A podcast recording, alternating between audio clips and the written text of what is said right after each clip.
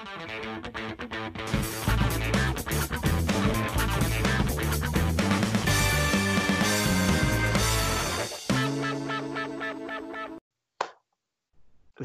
všetky hamburgerové deti.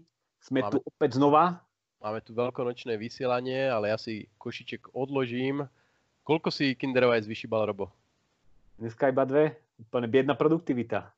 A tak snad tam bude nejaká pekná figurka Mizesa alebo Taleba. Ideme sa baviť o tom, ako internet pomáha prekonávať túto, túto pandémiu. A ja by som možno začal takým prvým až zázrakom, čo si málo kto uvedomuje, že vlastne ten internet funguje. Napriek tomu, že polka sveta odišla z kancelárií uh, škôl a kričiem na internet, tak on to prežil. Ľudia to už považujú za niečo také prirodzené, až za také ľudské právo, že internet ide a nič nám poriadne neseká. Ale nebolo to tak úplne, úplne vždy. Takže sa pozrieť pár dekád dozadu, 20 rokov dozadu, keď nabúrali lietadla do dvojčiek, a internet zažil taký prvý stres test, keď veľa ľudí sa naraz napojilo a začalo si hľadať informácie, čo sa vlastne deje. A vtedy ten internet veľmi rýchlo padol. Normálne, keď si pozriete dobové screenshoty z stránok, ako vtedy vyzerali, tak tvorcovia stránok vymazávali obrázky z tých stránok a odstraňovali všetko, čo bolo nepotrebné a tie stránky vyzerali ako wordovské dokumenty. Dokonca Google na svojej hlavnej stránke vyviesol takú informáciu, že prosím vás, ak vyhľadávate nejaké novinky o teroristických útokoch, tak prosím využite rádio alebo televízor, pretože e, stránky padajú a e, internet je absolútne preťažený. Takže to, čo teraz zažívame, že ten internet plus minus ide dobre, aj napriek tomu, že tam e, tak rapidne narastol trafik, tak to nie je niečo bežné a musíme sa pozrieť, že komu za to vlastne ďakujeme. A komu za to ďakujeme? Ďakujeme za to tým nenávideným podnikateľom a gigantom ako Amazon, Microsoft a podobne, ktorí vytvorili tie veľké serverovne a vytvorili veľké cloudovacie eh, služby, vďaka ktorým ten internet funguje. Lebo povedzme si, že čo je to vlastne, alebo akú službu poskytuje cloud.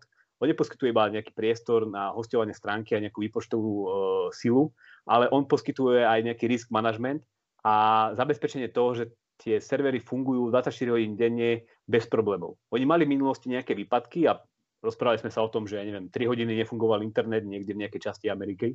A oni sa z tohto veľmi dobre poučili a dneska aj vďaka tomu, že sú to také veľké spoločnosti, ktoré majú miliardy na to, aby vytvárali tieto redundantné systémy, tak ten internet prežil aj taký extrémny nábeh využívania. Že našťastie, že nemáme dokonalú konkurenciu, ale máme tu nejaký internetový oligopol, ale ten umožnil to, že vlastne my dnes dokážeme na tom internete fungovať. Ako, bolo by to vôbec ťažké si predstaviť e, od, od fungovania home officeov až po to, že môžeš si telefonovať so Starkou v karanténe cez videohovor, tak toto by nebolo možné. Ale ne, nechceme to v tomto dieli návršku redukovať len na tom, že ideme sa baviť, že môžeme robiť z domu home office a skypovať. To je asi každému úplne jasné, ale tých, tých zásadných výhod, ktoré ľudstvo dostalo v podobe internetových eh, nástrojov alebo internetu počas tejto pandémie je oveľa, oveľa viac. No, ja som si ich rozdielil do takých troch chlievikov, že čo nám ten internet umožnil teraz v tejto ťažkej situácii robiť s korona krízou. Tá prvá, prvý chlievik, alebo pr- prvá hlavná výhoda je, že nám umožnil veľmi rýchlu a dobrú koordináciu niečo, čo sa nazýva, že kolektívna akcia. Hej, že odrazu sa môže veľké množstvo ľudí e, spojiť, dohodnúť a realizovať nejakú kolektívnu akciu. Napríklad, ja neviem, začať vyrábať rúška a dodávať ich priamo do nemocnice. Alebo založiť nejakú crowdfundingovú e, platformu a tam zafinancovať e, pomôcky pre zdravotnícky personál. Alebo, ja neviem, teraz ja som si pozeral na platforme uh, GoFundMe, ktorá je taká akože veľká medzinárodná platforma a na nej nájdete dnes 10 tisícky uh, projektov na financovanie všetkého možného uh, spojeného s COVID krízou. Stačí vidieť, že Arnold založil jeden takýto projekt a ešte teraz to všade tweetuje a posiela videjka, kde krmí Somarika, svojho obľúbeného a zároveň hovorí o tom, že treba poslať peniaze. O crowdfundingu sme mali jeden celý diel, kde sme hovorili o tom, ako môžu byť súkromne poskytované verejné statky. Ty si nakoniec aj o tom napísal celú jednu knihu, ale nie je to aj, len o to... Ano? Nie, nie je to len to, aj by som možno ešte takú jednu výhodu toho crowdfundingu spomenul, lebo niektorí ľudia zvyknú hovoriť, že uh, pozrime sa na tie proporcie, že áno, crowdfunding dokáže dodať 10 tisíce uh, pomôcok, ale je tu štát, ktorý nakoniec dodá milióny. Ale práve výhoda toho crowdfundingu je tá, je tá rýchlosť, že on proste dokáže uh, spojiť tých ľudí hneď ako niekto identifikuje nejaký problém, že áno, máme tu zdravotníkov, ktorí nemajú, e, neviem, nejaké ochranné e, štíty a zároveň dokáže týchto ľudí e, motivovať, aby to zafinancovali a veľmi rýchlo dokážu dodať ten materiál priamo tým, tým zdravotníkom. Teda štát, kým sa keby rozíbe, kým pôjde vypovedať nejaký ten šéf hmotných rezerv, kým sa palety pohnú v skladoch, to trvá nejaké týždne, dokonca aj mesiace, ale ten crowdfunding to dokázal veľmi rýchlo a expresne ako keby vyzbierať a, a zaniesť tým ľuďom. A tu sa bavíme zatiaľ len o takej, to nazvem, jednoduchej veci alebo také základné veci, to znamená vyzbierať peniaze a prípadne za tie peniaze niečo zakúpiť. Ale uh, tá interakcia na tom internete má oveľa viac vrstiev a ty si mal tak, takú uh, krásnu myšlienku uh, sexu medzi myšlienkami na internete alebo medzi nápadmi. Už myslím, že v tej tvojej knihe dokonca si to, si to rozoberal. Hej, to, to není uh, moja myšlienka. Uh, písali o tom viacerí mudrejší ľudia, že ten internet práve umožňuje tomu, umožňuje to, že uh, tie myšlienky, tá kultúrna evolúcia, a teraz kultúra v širokom zmysle slova, nemyslím tým iba nejakých hercov a podobne, alebo spisovateľov, ale kultúrna evolúcia v oblasti, ja neviem, inovácií, nových technológií, nových spôsobov využívania rôznych pomôcok, že odrazu sa na internete objavili návody, ako zmeniť nejakú e, masku na potápanie, na šnorchovanie, ktorú si môžete kúpiť v Decathlone, na pomôcku pre uh, zdravotníkov. A ďaká tomu, že ten internet uh, je taký rýchly a umožňuje tým myšlienkám mať viacej sexu a rýchlejšieho, to znamená, že sa tieto dobré nápady šíria rovnako exponenciálne, ako sa šíri, šíri ten vírus.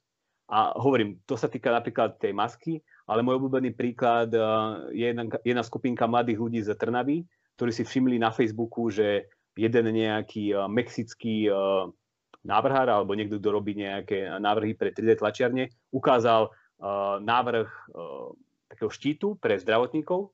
Oni, im, im sa to zapáčilo, tak si vyrobili nejaký vlastný takýto štít, začali ho tlačiť a zverejnili to na internete. Za chvíľku sa k ním pridalo množstvo ďalších tlačiarov a oni začali ten pôvodný návrh toho, ako, ako sa tlačí, ako vyzerá tá maska ešte ďalej vylepšovať, aby sa minulo menej materiálu, aby dokázala tá tlačiareň eh, tlačiť 24 hodín denne.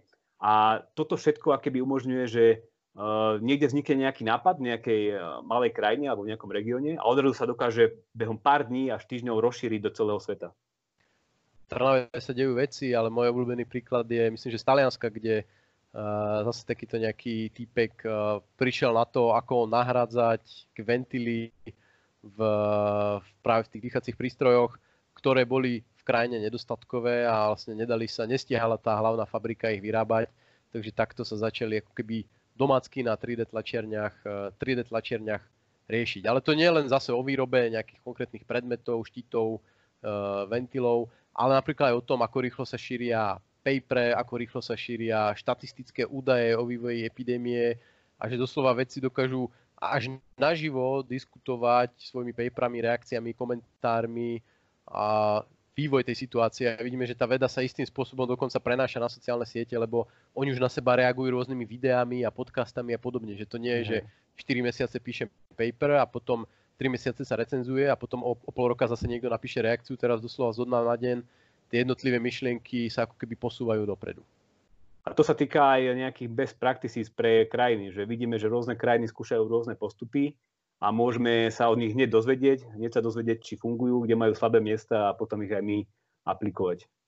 Hej, tam, Ale... tam je ano? Tá, tá úloha feedbacku, že vlastne, lebo častokrát hlavne tá verejná správa, ktorá má za úlohu chrániť verejné zdravie, tak tape v úplnej tme, vzhľadom k tomu, že tá situácia je nová a aj vďaka internetu dostáva takmer okamžitý feedback, že asi poznáte ten e, model šírenia epidémie, ktorý pripravil IZP na Slovensku a skoro okamžite vznikla taká stránočka, že volal sa to nejak, že zrkadlo modelu IZP alebo niečo podobné a oni vlastne každý deň tam doplňajú tie skutočné dáta a porovnávajú to s tým modelom a ako keby snažia nastaviť zrkadlo, že či to teda nedali príliš pesimisticky a či tie policies, ktoré sú založené na tom oficiálnom modeli, by nemali byť nejakým spôsobom revidované. Tak ja, ja to tak zhrniem, že tak tá prvá hlavná výhoda internetu bola, že znižuje e, náklady na koordináciu. Teda ja hovorím, že internet e, prináša také steroidy do občianskej spoločnosti, že odrazu sa dokážeme hneď všetci akéby na niečom zhodnúť, to podporiť a realizovať. To bola prvá výhoda. Druhá výhoda, že vlastne umožňuje takú rýchlejšiu mutáciu rôznych inovácií, nápadov a ich následnú replikáciu do celej spoločnosti. Teda vďaka tomu máme tú kultúrnu evolúciu taktiež na akoby steroidoch. A tretia hlavná výhoda, tretia hlavná výhoda tohto internetu je, že on aj motivuje ľudí. On im nie iba umožňuje, a predáva informácie, ale ich motivuje robiť rôzne dobré veci. A to vďaka to tomu... motivácie na steroidoch, hej? Hej, to motivácie na steroidoch. A to vďaka tomu, že uh, ľudia častokrát robia veci, ktoré v očiach druhých im prídu príjemné, teda uh, robia veci, ktorými sa môžu pochváliť, radi sa chvália. A keď sme všetci zatvorení v karanténe, tak uh, by sa veľmi ťažko chválilo aj nejakými dobrými skutkami. A ďaká tomu, že tu máme internet, máme sociálne siete, tak uh, ľudia sa môžu pochváliť, že pozrite sa, takýto projekt sme vytvorili, alebo takýto, takýto crowdfunding sme podporili, alebo neviem, urobia si selfie, že nosíme rúška a sme v prírode izolovaní od ostatných. Teda akoby ten internet dáva ľuďom motiváciu robiť tie dobré veci, ktoré v konečnom dôsledku vedú k nejakému porazeniu alebo zmierneniu nákladov tejto krízy.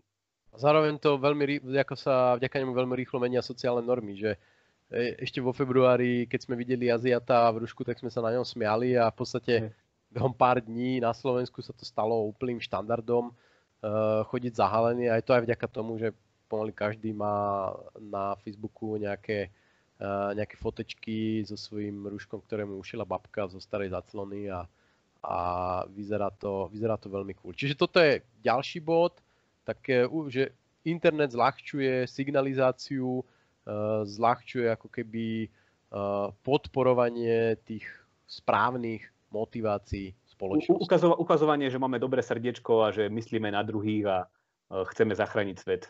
Keby sme sedeli doma v kopke, tak ťažko sa takto signalizuje.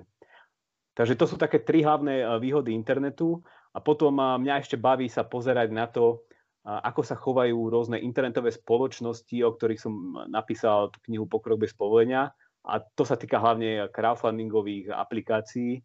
Napríklad, že Airbnb vytvorilo veľmi rýchlo fond v hodnote 250 miliónov dolárov pre hostiteľov, ktorí prišli o zákazníkov kvôli tomu, že museli zavrieť svoje byty alebo svoje nejaké chatky. A Airbnb im zaplatí 25% z toho plánovaného zárobku, ktorý im mali turisti doniesť. Takže takto sa snaží nejak preklenúť to ťažké obdobie pre ich hostiteľov na platforme.